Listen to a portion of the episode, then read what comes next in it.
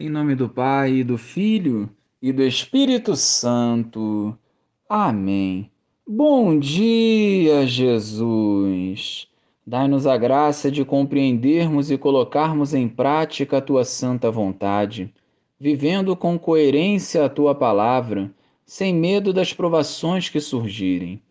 Que a força do Evangelho nos encoraje a viver a santidade. Amém. Naquele tempo, disse Jesus aos seus discípulos: O filho do homem deve sofrer muito, ser rejeitado pelos anciãos, pelos sumos sacerdotes e doutores da lei, deve ser morto e ressuscitar no terceiro dia. Depois Jesus disse a todos: Se alguém me quer seguir, renuncie a si mesmo, tome sua cruz a cada dia e siga-me. Pois quem quiser salvar a sua vida vai perdê-la e quem perder a sua vida por causa de mim, esse a salvará. Com efeito, de que adianta um homem ganhar o mundo inteiro se se perde e se destrói a si mesmo?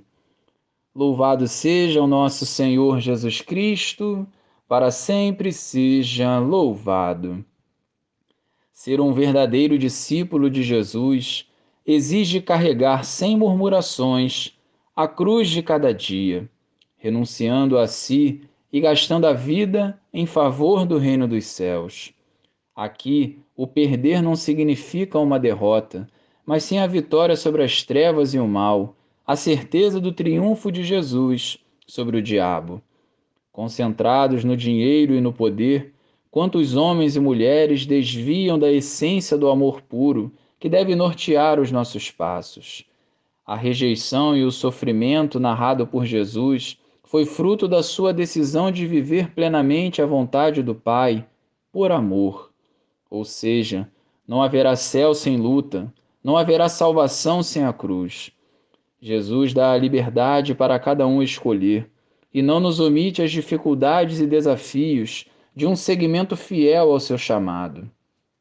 É preciso sair do muro e permitir que nessa quaresma o Senhor nos molde e prepare para vivermos bem a nossa fé, de forma madura e responsável, sendo fiéis até o fim.